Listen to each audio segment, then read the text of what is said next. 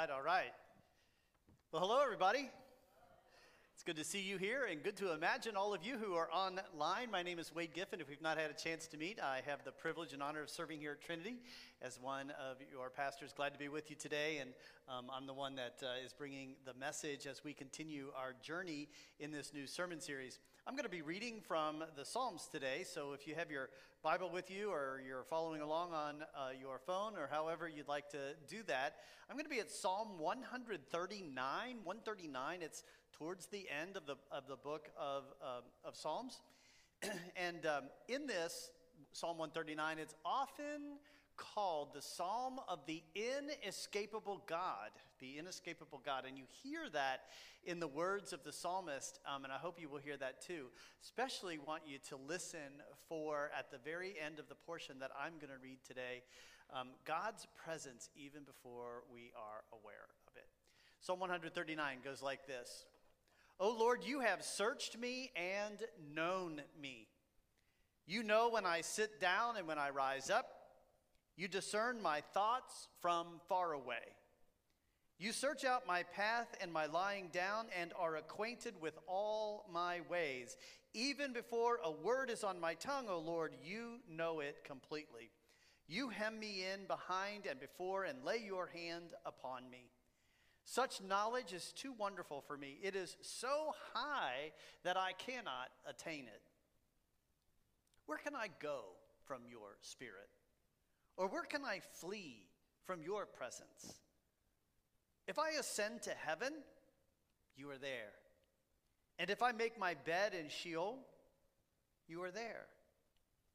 If I take the wings of the morning and settle at the farthest limits of the sea, even there your hand shall lead me, and your right hand shall hold me fast. If I say, Surely the darkness shall cover me, and the light around me become night. Even the darkness is not dark to you. The night is as bright as the day, for darkness is as light to you. For it was you who formed my inward parts. You knit me together in my mother's womb. I praise you, for I am fearfully and wonderfully made.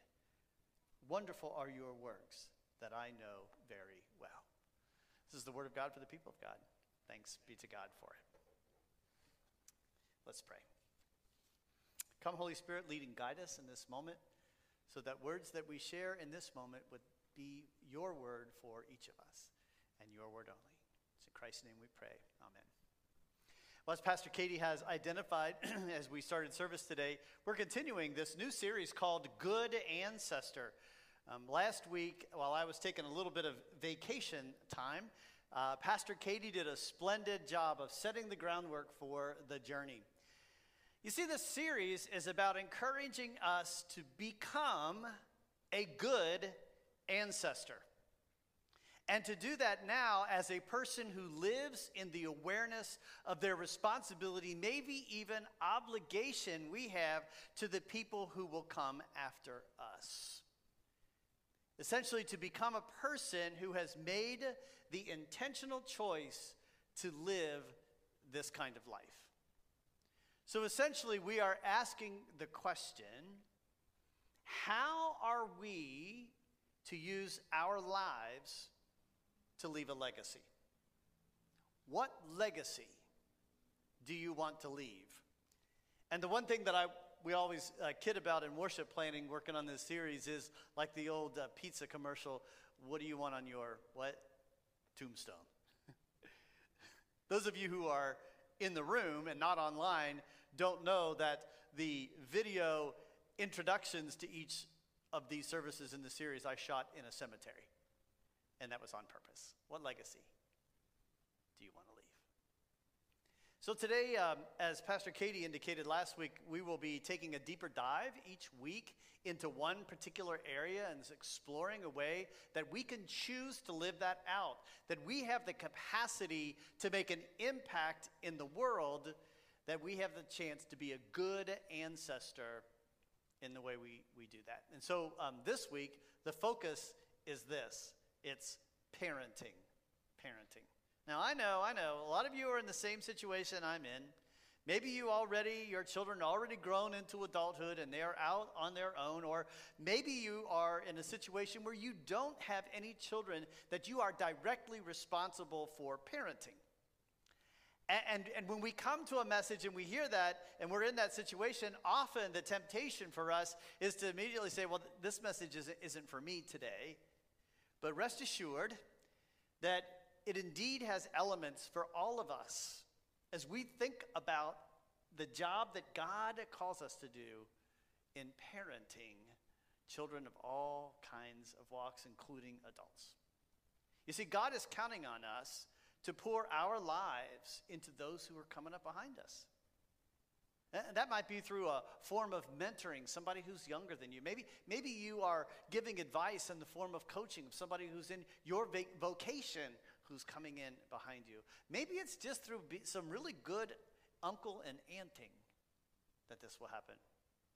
So today I'm going to talk a little bit about um, parenting from my own personal perspective and my faith perspective. Now, I want to say something about what I'm going to do today. Today is not a how to. So, um, you're not going to go home with parenting techniques that work every time. Sorry. But, you know, we're going to work here at the church to do some of that kind of stuff to try to help you, give you the tools um, to, uh, to parent your, your children. That today is not a how to. And let me tell you why. It's in the context of how it fits in the sermon series. Essentially, today's piece is stepping back and asking the question of ourselves even before we get to the how to part. This is foundational to that conversation. Essentially, today, I want to try to convince you that parenting is stewardship. When we parent, we are engaged in stewardship. What do I mean by that? It is that we do not own our children. But, but, but we need to recognize that our children really belong to God. Our children are God's children, and they are on loan to us. They are entrusted to us for only a season. And you see, our job is to be the best trustees in partnership with God of that gift that God has given us, and it's for a finite period of time that we have the privilege of doing that stewarding, trusteeship of human lives. So I'm going to give you a little disclaimer here today. Um, I'm essentially going to weave around my own personal story and journey of parenting um, our message today. So it might at times feel a little bit like when you run into that person who's a new grandparent and they hand you their phone with all kinds of pictures of that new grandbaby, right? It's going to feel a little bit like that because I'm going to talk about my kids, specifically about one of them today, and I'm going to do that without any apology. So I thought about parenting, and Pastor Katie, as we were working on this series, she goes, I think you really need to be the one who does this. So, like um, most parents who hold their first child for the first time, do some of you remember that? When our older son, Alex, was in the hospital and I was holding him and getting ready to take him home, I looked to my wife, Debbie, and I remember saying this very distinctly. I have no idea what to do with him once we get him home.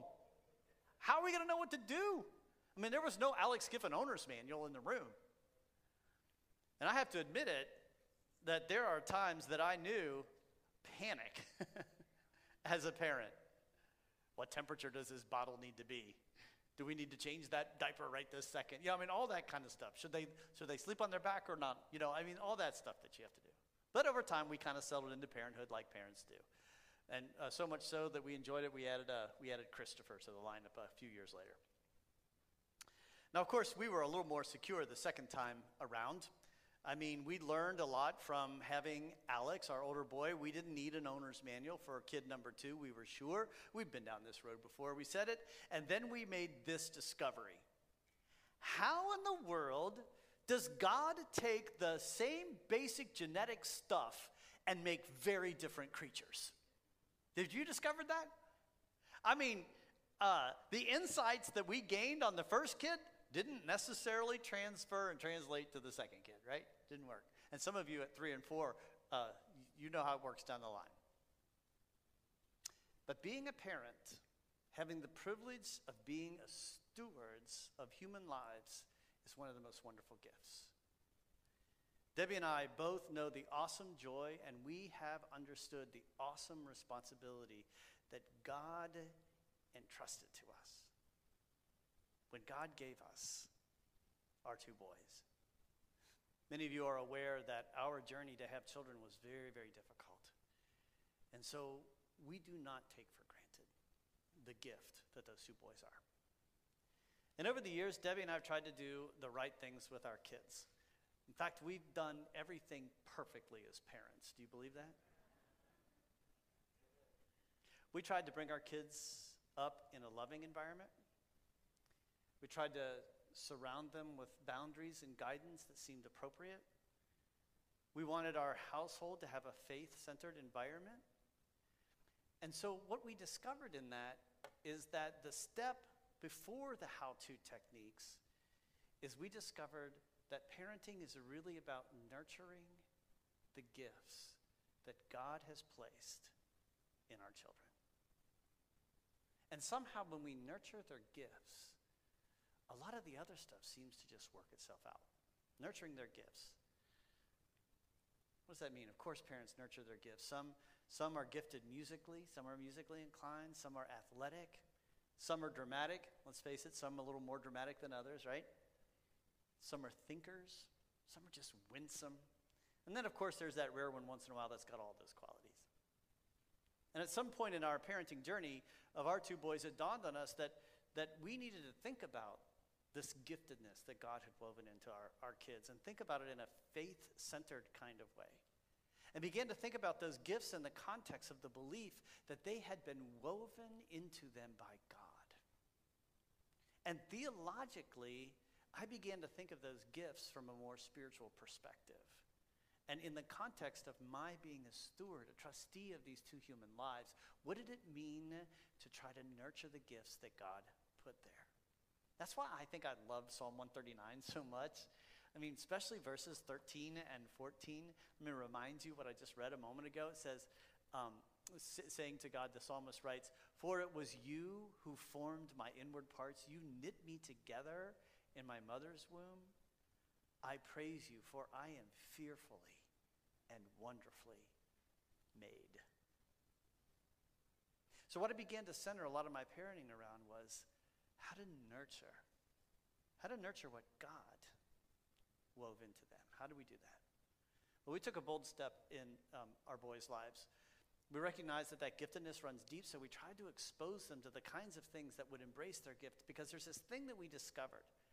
You cannot tell somebody what their gift is and how they ought to use it.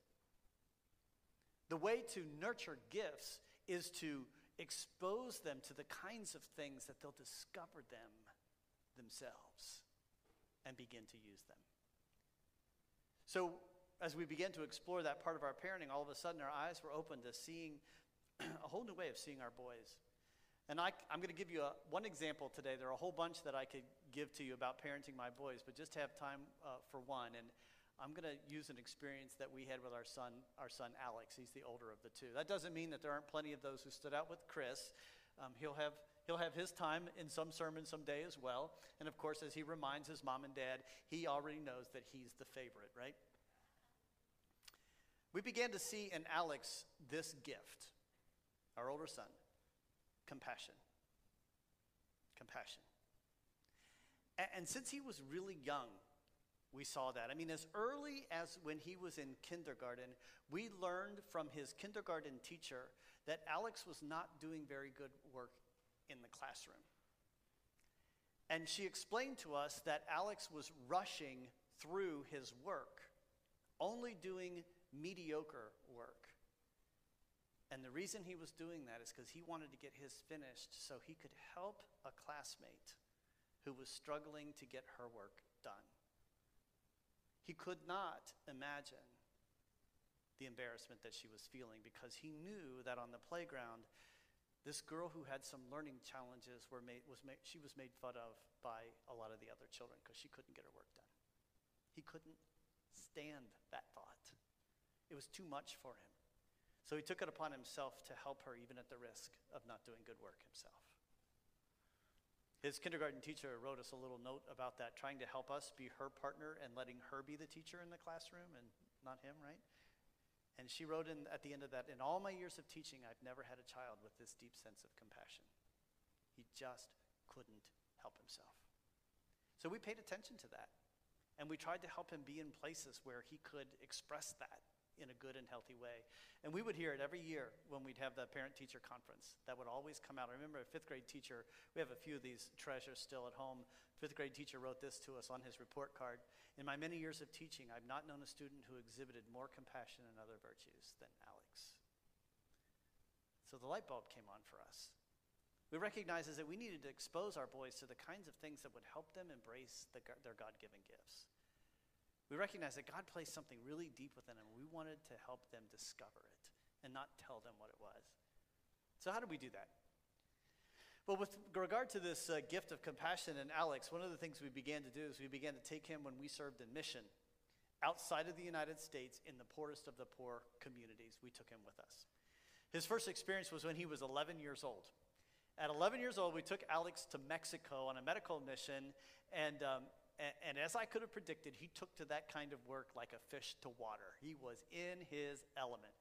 He was way more comfortable in his own skin than most of the adults who were on the team. He, he began to engage with the local folks who came to the clinic in ways that had not been a part of our training. He wasn't afraid to move closely to those folks. And I, I, I even think that he didn't even notice there was a language barrier. He kept watching out for people who needed extra help. He especially watched for older folks who had walked for miles to come to the clinic and help them through the door. Frankly, he was the best teacher on the team I had in helping people overcoming hesitancy and uneasiness. And I was right.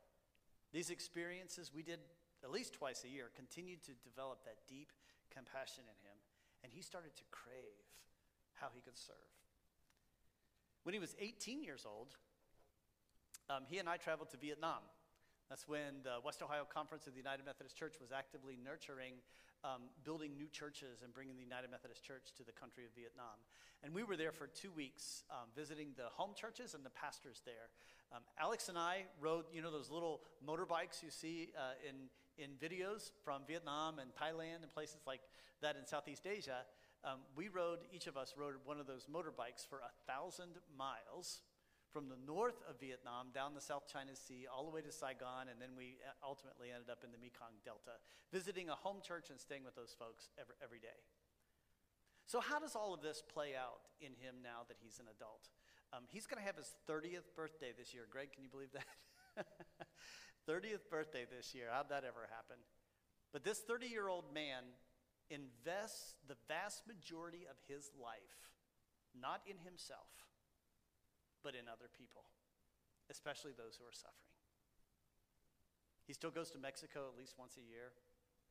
He's a volunteer with the students at the church where he works, and he plays a unique role on that team at that church. You see, he always seems to get assigned the students who are struggling with something really deep in their lives because he's so compassionate. I want you to notice something that, that my 30 year old son is parenting teenagers, and he's not their parent. He gets it.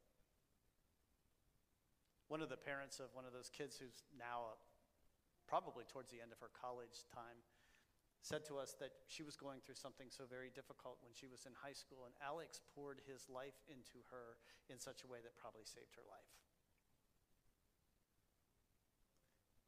And here's the really rewarding thing about that.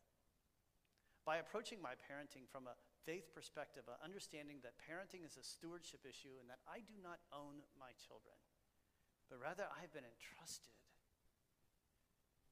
with them by God. They've grown to be adults who live out their lives in a way that God could have imagined. I think the big difference I saw in them that was rather than than this parenting style that I see a lot these days, where parents try to force and mold their children to be the persons they want them to be or imagine them to be is we decided to let God do the shaping into the persons God saw them. And you know what? Now, all these years later, I really clearly see God did a way better job than I could have ever done. Now, you might be thinking, my sons are perfect. they are not. We've had plenty of challenges and struggles along the way. They've made some bad decisions. They still make bad decisions for which they have to deal with the consequences. They absolutely do that. And I'm no way was a perfect parent. Now, I'm going to spare you all of the parenting mistakes I made along the way, and I made plenty of them. I remember one time when Alex was probably in middle school, I said to him, I said, you know, Alex, I'm really sorry for all the errors that I, that I am making as a parent that, that are just going to, you know, be a part of, the, of, of your challenges as an adult. My middle school boy said to me, don't worry about it, Dad, there's plenty of therapy out there to straighten out everything you mess up. Oh, our kids. But you know what? Every once in a while, God gives me a glimpse that maybe I did something right. Last week, as you know, we were on vacation, and I've got a glimpse of one of those glimpses that God gave me that I want to show you. We were hiking at the Mohican State Park one day. Our boys were ahead of us in the trail. And I looked up on the trail and um, I saw this, Trisha. And I just grabbed for my phone so I could get the camera as quickly as I could. Now, I'm not sure what those two were talking about. Um, I don't know what brought this on, but at the moment I looked up, Two men, 25 and 30, my boys, for some reason reached over and took each other's hand. Didn't last very long. It was probably about 50 seconds. But you see, it was a legacy glimpse that maybe I did do something right. And that maybe something great will live beyond me and will happen through them. By the way, I do have their permission to show you this picture. You see, I really want to build a legacy. I want to take seriously that, that bit, right? What do you want on your tombstone? I, I'm trying to build a legacy in a, a variety of ways, and one of those ways has been through my children. But it's also been through the ways that I have recognized in my vocation as a pastor over the years that God has called me to mentor and coach some of the younger clergy coming in behind me. And that's been one of the most satisfying parts of, of my life to be able to do that. And, and I hope that I'll be remembered as one who gave his life to others in such a way that it impacted the world, that when I'm gone, the world's got some better places because I did that. So, gang parenting is not just about techniques. There's going to be ups and there's going to be downs. There's going to be incredible laughter and there's going to be deep weeping. It's a part of parenting, isn't it? Because at the end of the day, our kids become adults and they're going to make their own decisions anyway. But we have this finite period of time when God hands us a human and trusts us to nurture that human so that person can impact the world based on the gifts that were woven into her or woven into him when they were fearfully and wonderfully made by God. And if we get that right, somehow a lot of the other stuff falls into place. As we've been thinking through this uh, series, we've recognized that the Trinity is a kind of church that has a lot of folks in it who are already working really hard to build a legacy that will last beyond them and into generations to come. And during the series, we're going to try to give you a glimpse in some of our Trinity family lives that are really actively working on that. We want to begin that journey this week with the Peters family. Y'all know the Peters. I think uh, Megan works in our office. She's married to Andrew, and they have two precious uh, daughters. And we're going to have a little video that comes from Andrew today. And you know, one of the things I've recognized about Andrew and Megan is they're parents who really understand that they are stewarding two precious lives through their daughters. And one of the ways that I've seen that is the numerous times when they take special days, holidays, weekends, days off, and rather than doing something recreational, they will go out and serve somebody who is in need with their girls. That's what they do. Andrew had a dream. Andrew has a dream. And this video, he's going to tell us about that dream. Tricia? This year, we're hoping that we will have raised enough money to build our first orphanage. This all started by random chance through Trinity Kids. They were raising money to feed orphans through rice bowls, and the church stood behind them in a fantastic fashion. That led to Shelley Knoll and I going on a mission trip to India to visit these orphanages that we were funding. When we got there, we found that some of the orphanages were barely able to afford rent. Though Rice Bowls was taking care of 100% of their food budget, Rice Bowls was limited in their charter to only care for the nutrition of all these children. So we came home and it broke my heart as I hugged my own children, thinking that the children back there were going to be sent back into poverty, starvation, forced labor, child trafficking the worst of scenarios.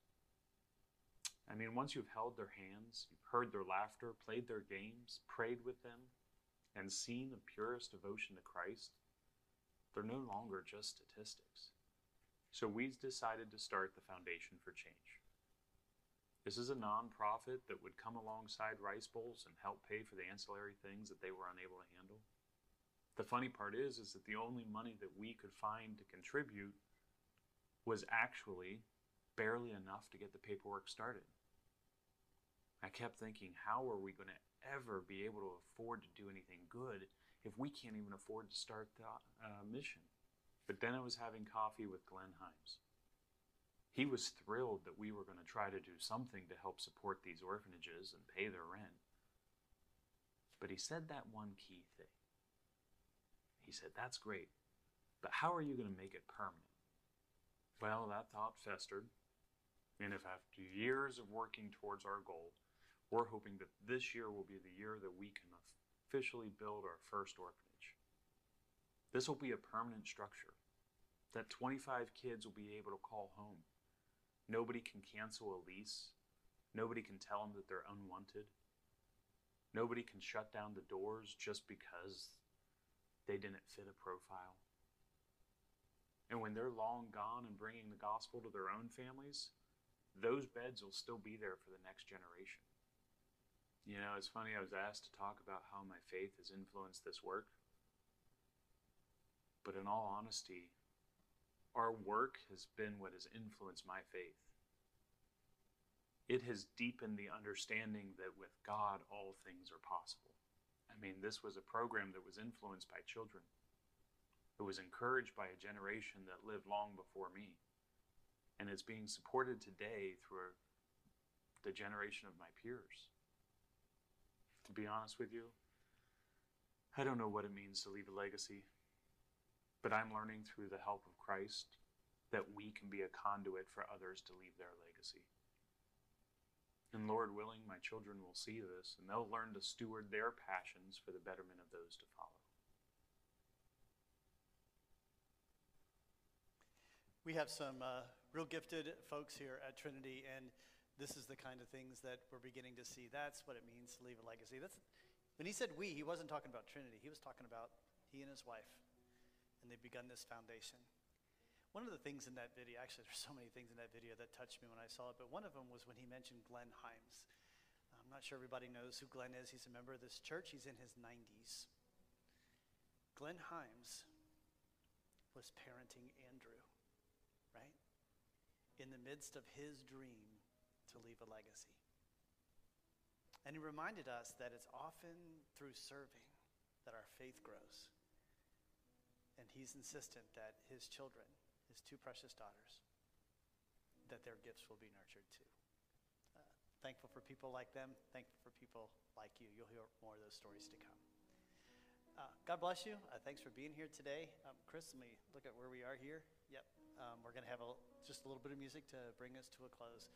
Have a great week. God bless you, and, and we'll see you next week.